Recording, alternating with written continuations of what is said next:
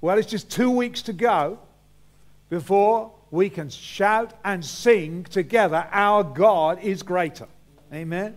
Our God is stronger. He is higher. Now, today we get to the last of Israel's deliverers, Samson, who did some amazing feats. But our deliverer, Jesus Christ, the Son of God, is higher, stronger, greater. Amen? Amen.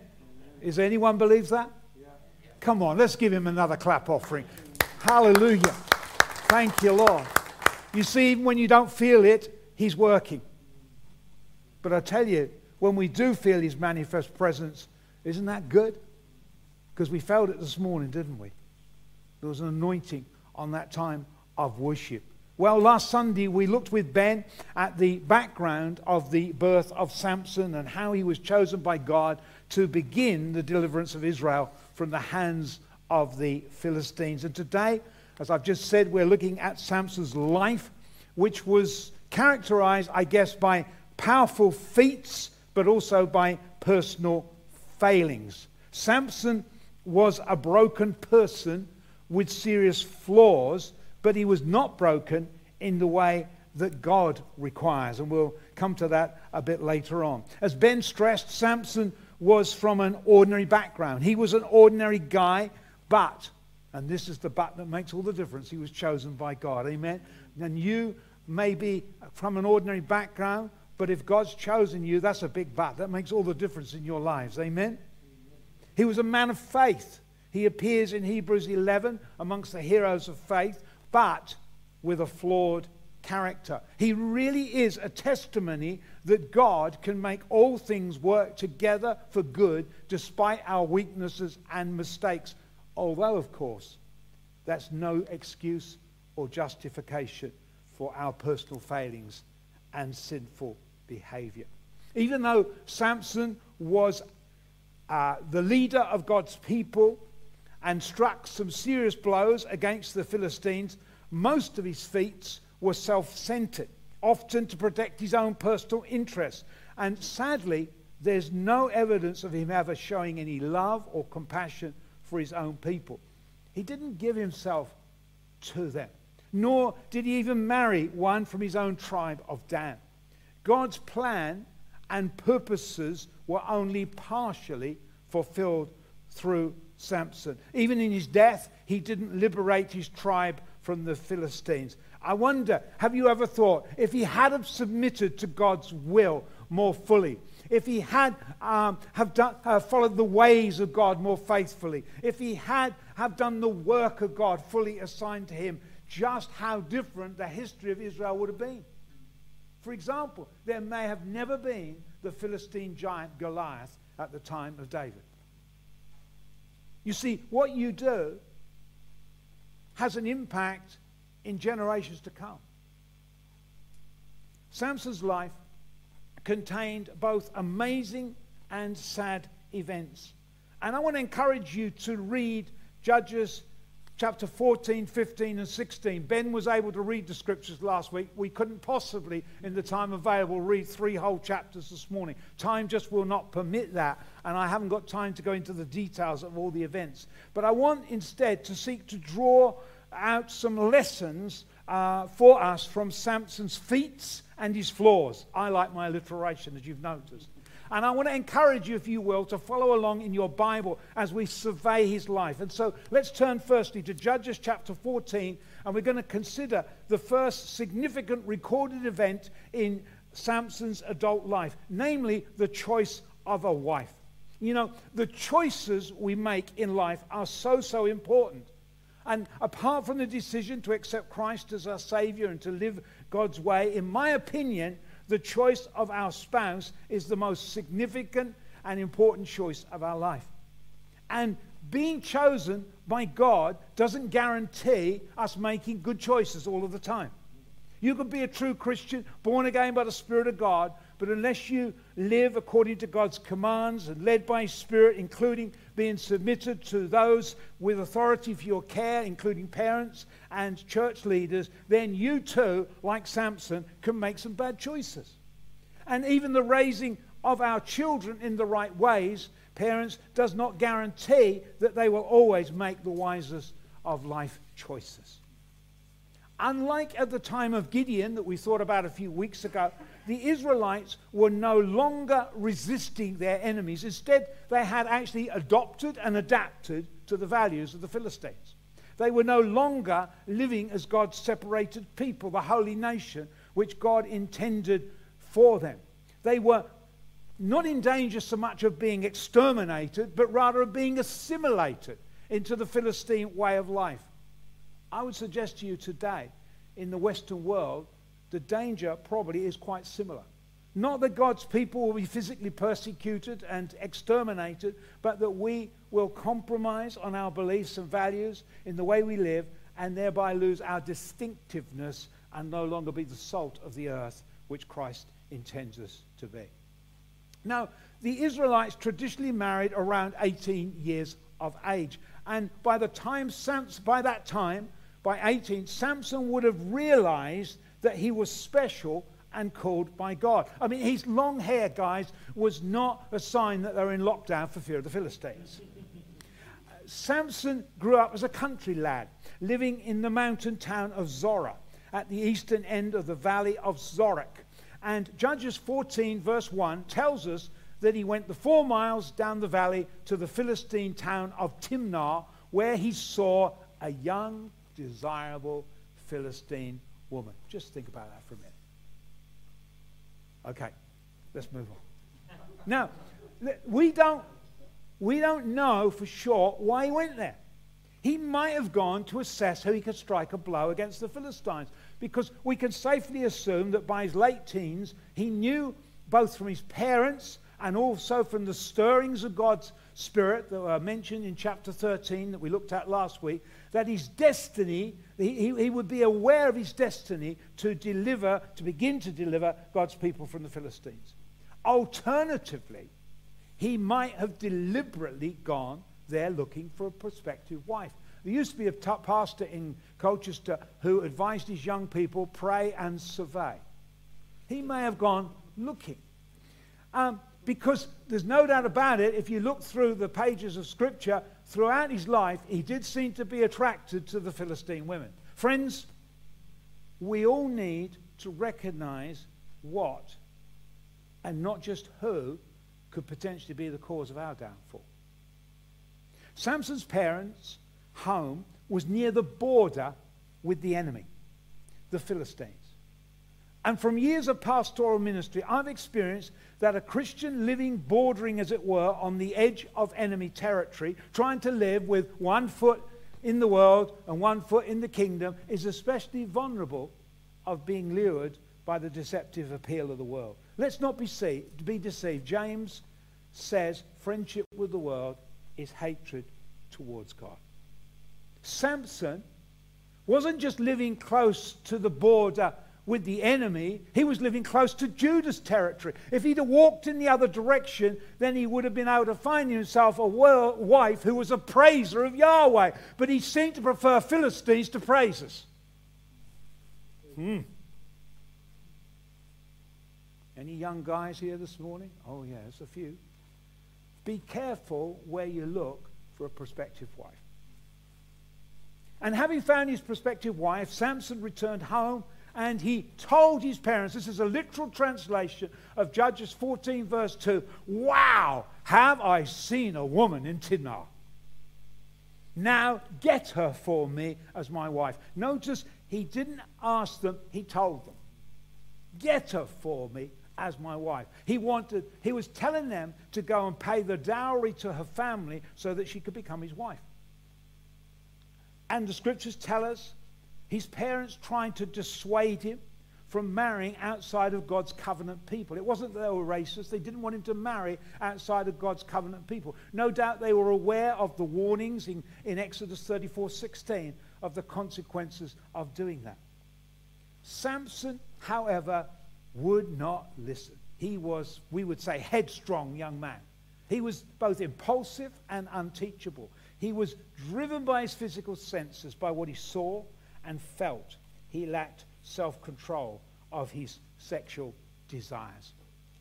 You see, in that culture, Samson's parents would have normally chosen their son's wife.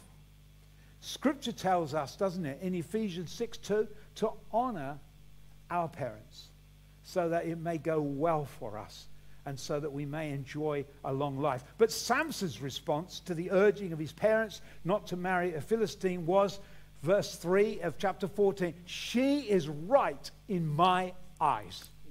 Hmm. Proverbs 26:12 warns that there's more hope for a fool than for a man who is wise in his own eyes. Sadly, still today, many young people marry an unbeliever despite Paul's teaching not to become yoked together with an unbeliever.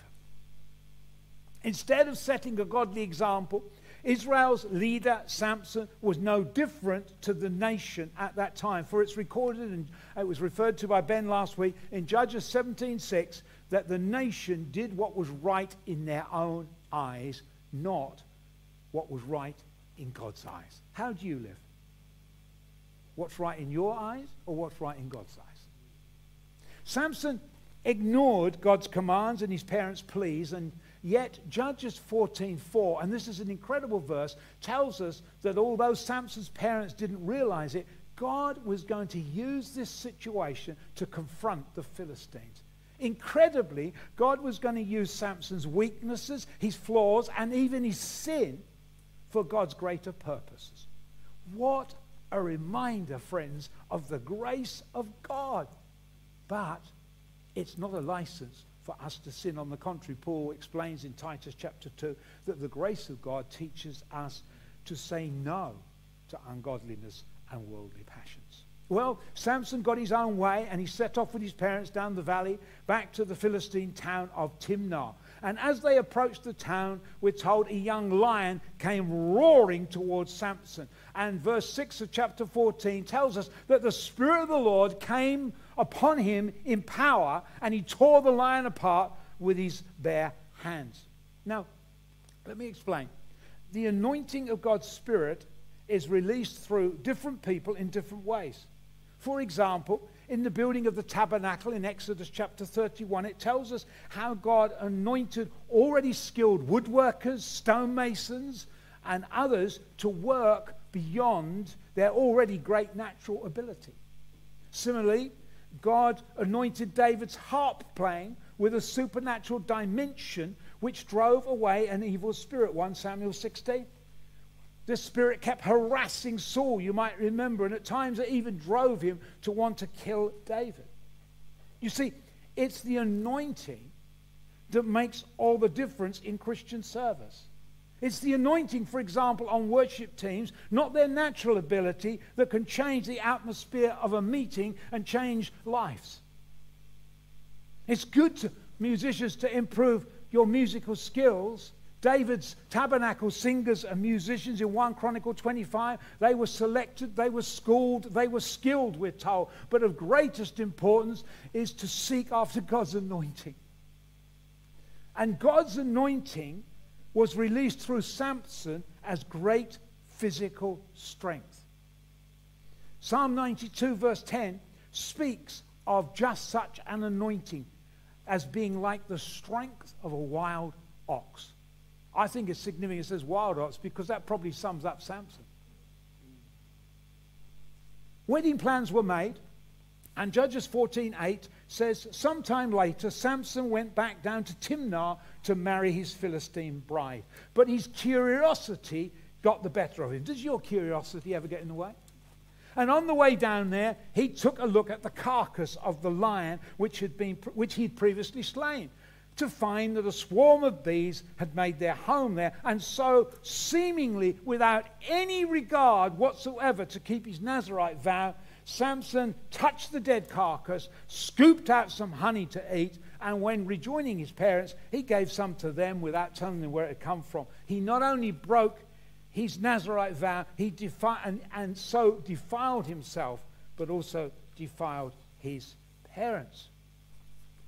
God desires clean human vessels to anoint with his spirit.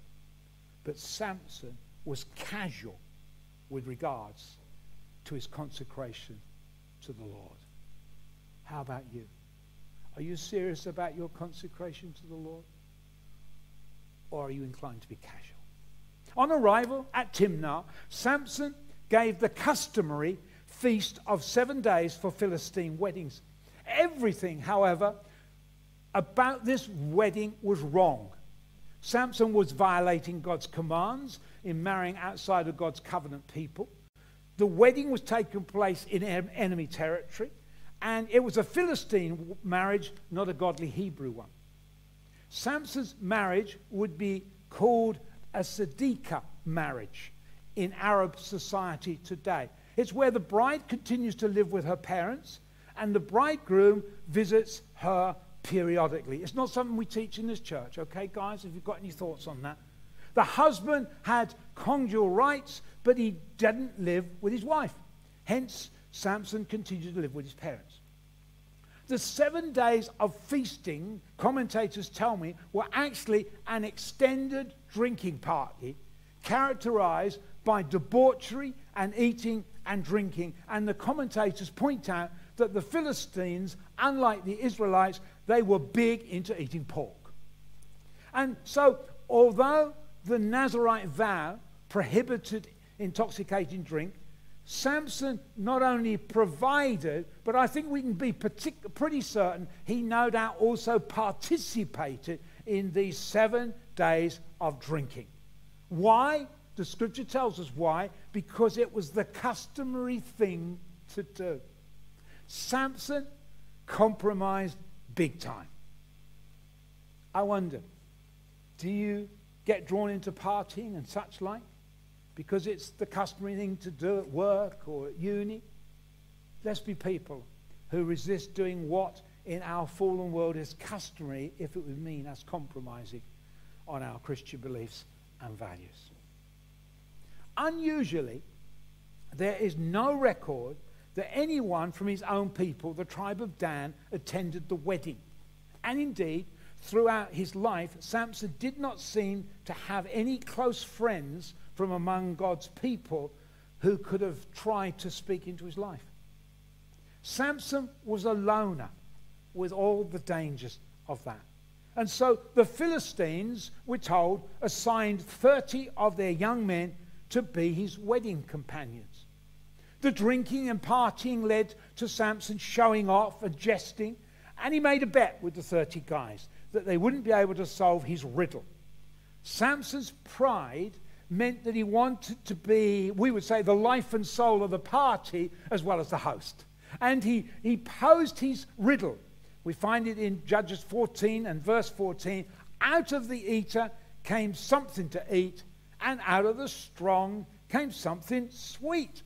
And if they could solve it in the seven days of the party, then he would give them, each of them, a linen garment and a set of clothes. But if they couldn't give the answer to the riddle, then the gamble was that they would have to give Samson 30 linen garments and 30 sets of clothes.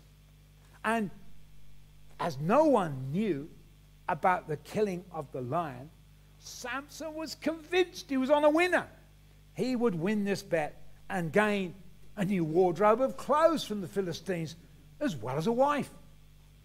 Actually, didn't gain either. By the fourth day of the party, the guys were getting anxious as they hadn't solved the riddle and the bet was going to cost them. And so they put pressure on Samson's bride to find out from, the, from Samson the answer.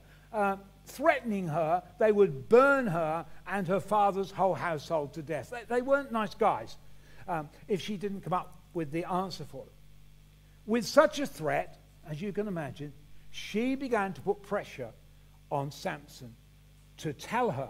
And on the seventh day, Samson told her, and she passed on the answer to the, of the riddle to the guys who had threatened her, and they went straight to Samson with the answer. They had won the bet. But Samson guessed, or maybe it was a word of knowledge, that they had got the answer from his wife. And the scripture is very clear. His anger was aroused, and his retort to them was in verse 18 If you'd not plowed with my heifer, you would not have sold my riddle. What a way to talk about your wife. He was angry. And he went down to Ashkelon, one of the Philistines' five principal cities on the Mediterranean coast, and there he vindictively killed 30 Philistine men out of revenge. He stripped them and gave their clothes to the 30 guys he had lost the bet to. And we're told he returned to his father's home, not to his wife who'd cost him the bet. Interestingly, Judges 14:19 records that this act of cruelty to clear his gambling debt was enabled by the Spirit of the Lord coming upon him in power. It would seem that Samson knew how to draw by faith on God for supernatural strength, but he misused it in revenge. Even though a blow was struck against the Philistines at this time, God had gained no glory from this act. It had merely satisfied Samson's pride and anger. However, this action did begin to cause a separation between God's people and their enemy, which they'd become tolerant of and compromised with. Despite Samson's fleshly, carnal, vindictive actions, God used this incident in the working out of his bigger purposes. Our God is higher. Our God is greater. At the start of Judges chapter 15, we're told that sometime later, Samson went to visit his wife, and he was utterly shocked to find that her father had given her in marriage to another guy. As the father had assumed that Samson had, in the words of verse 2 of chapter 15, thoroughly hated her. It's a technical term meaning that he assumed that he had divorced her. And so instead of having to pay back the dowry to Samson's father, uh, this guy got clever and he offered the younger sister for the wife with the bribe that she was better looking anyhow. Well, that didn't work with Samson. He felt fully justified in retaliating for how he'd been treated. And in anger, he caught 300 foxes, or from the Hebrew, they may have been jackals, and he tied them together in pairs uh, by their tails, and with a lighted torch in the tails, he let them loose into the Philistine fields of wheat and into the vineyards and into the olive groves, destroying their harvest and thereby causing unnecessary suffering to innocent Philistine people. And this started a whole cycle of retaliation with the Philistines burning to death Samson's wife and her father. Samson then sought further revenge by viciously slaughtering many more Philistines, probably hundreds. And finally, in chapter 15 and verse 8, it tells us how an exhausted Samson took refuge. Hey, there's someone here this morning. You're feeling exhausted. God's telling you to take refuge in Him as your rock. He knows how you're feeling. He says, Take refuge in me.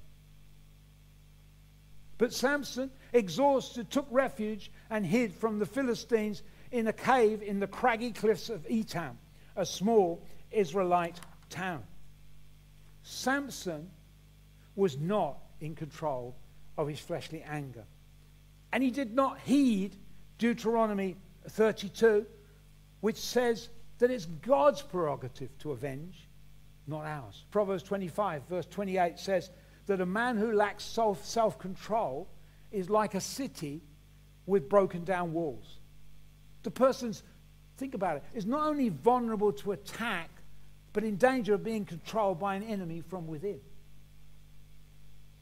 And having been betrayed by his bride, Samson was betrayed again, this time by some of his own people, by the tribe of Judah. The Philistines had moved strategically into Judah's territory to capture Samson. Chapter 15, verses 9 and 10. But rather than face conflict with them, the men of Judah conspired with the Philistines to hand Samson over to them. And can you believe it? 3,000 men of Judah went to where Samson was hiding at Etam. They tied him up with new ropes, being the strongest ropes they could find, and they led him to the Philistine camp at Lehi. What a picture. Just imagine for a minute God's chosen deliverer, led bound by his own people to be delivered to the enemy. A foreshadowing, I would suggest, of God's perfect deliverer, Jesus, who was also betrayed and delivered by his own people over to the enemy. And as they approached the Philistine camp, the Philistines came running towards the bound Samson, shouting jubilantly. And again, the Spirit of the Lord came upon Samson in power. The ropes of his arms became like charred flax, we're told, and he broke free. There was no weapon that he could seize from the men of Judah as the Philistines didn't allow the Israelites to possess any weapons. Even their plows had to be taken to the Philistines to be sharpened, as a blacksmith was a prohibited trade in Israel. And so Samson grabbed a fresh jawbone of a dead donkey, and with that he struck down a thousand Philistines. And unusually, on that occasion, Samson acknowledged that it was God who'd given him that great victory. And friends, I just want to say this. If you respond rightly to life's challenges, then God can use all things in your life, including betrayal, for his greater purposes. Well, having taken on the enemy single handed, Judges 15 18 tells us that Samson was very thirsty. I reckon that was an understatement. And, and, he, and he cried out to God for a drink. And God split open the rock face from which water flowed in a similar way to how God had done it in the day of Moses, as we call it in Exodus 17. But as I prepared, I felt that God wanted me not to remind you so much of a previous time He'd done it, but of a time that was to come when another deliverer was thirsty from taking on the enemy single handed. You see, for God's perfect deliverer, Jesus, when He hung on the cross in excruciating pain, John tells us in John chapter 19 that knowing that he'd, everything had been accomplished, accomplished. And he's, he was gasping for breath, and he said, I thirst. And they gave him a drink of wine vinegar, and in a loud cry, he declared, It is finished. And Matthew tells us in Matthew 27 at that moment, three o'clock in the afternoon, the time of prayer, when the temple was full of worshippers, when they just finished sacrificing all the Passover lambs in the temple courts, the curtain into God's presence, which we're told was about 60 feet high, 30 feet wide, and four inches thick, was supernaturally torn in two from top to bottom because as Hebrews 10 20 says, a new and living way to the, into the presence of God had just been opened up for us. Hallelujah. Oh, Shati Koramamaka. Hallelujah. And that is in the end. Because the earth shook and trembled at Jesus' triumphant cry. And the rocks split, and the tombs were broken open. And we're told many holy people were raised back to life because the death of God's perfect deliverer, Jesus, was God's provision of eternal life. Hallelujah. It's okay to get excited. When Samson was thirsty, God split open the ground to give him a drink. But as Jesus died and experienced a thirst like no other for you and for me, life giving water, eternal life was released for those whom God's perfect deliverer had come to save. Samson drank from God's provision for him. And the scripture tells us he was revived. But of greater importance, friends, is have you drunk from God's provision for you, which was opened through Christ's death. Christ's promise is that whoever drinks of the life giving water which he offers will have their inner thirst satisfied and they will receive eternal life. And to the spiritually thirsty, Jesus' promise was and it still is come to me and drink of the Holy Spirit and experience like rivers of living water flowing out of your innermost being. And friends, whether you're here or whether you're at home watching, if today you need to be revived, then the invitation to come to our perfect deliverer is by faith, come and drink of his spirit. Just drink. Drink. He's here. He is here. Moving in this place. Whew, drink of his presence. Now, there's an unrecorded time of an unknown number of years between chapters 15 and 16. We don't know where Samson lived, we don't know what he did. It seems to me that although God revived his deliverer, Samson, at Lehi, to deliver God's people from the enemy, it would seem that for a whole period of years he did nothing of significance worthy of being recorded. And time will not permit me to, to review in detail the latter years of Samson's life recorded in Judges 16. You'll have to read it for yourself. But it's evident that he'd matured in years, but not in his character. I mean, he was older, but he wasn't any wiser.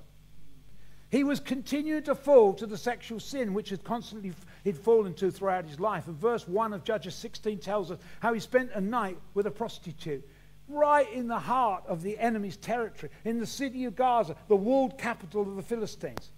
Samson was still, even in his latter years of his life, doing what was right in his own eyes, but not in God's eyes. You see, sex outside of marriage, no matter what the circumstances, not just with a prostitute, whatever the circumstance, is never right in God's eyes. Hebrews 12, verse 1 urges us, doesn't it? In running the course of our life, to lay aside everything that would hinder us and to deal with whatever sin that for us could be the one that would potentially trip us up. What potentially is that sin that's particularly big temptation for you? The sin that could cause you to fall. Samson never ever brought his sexual addiction nor his anger problem under control. And undealt with sins become, become a habit and they become a downward spiral, which eventually ended badly for Samson. Even though he made a spectacular escape from getting killed in Gaza we're told he tore loose the city gateway, complete with its doors, and he carried it on his shoulders to the top of the hill which faced the Israelite city of Hebron. Think about it, it would be like removing the Abbey Gateway just down the road, complete with its doors, to escape from the ancient city of Colchester. He was truly a charismatic and operated powerfully in the supernatural gift of the Holy Spirit to do incredible feats of strength but he had no strength of character. He exercised his gift with a lack of grace and compassion and was motivated instead by his uh, uncontrolled passions for revenge to better himself rather for the benefit of God's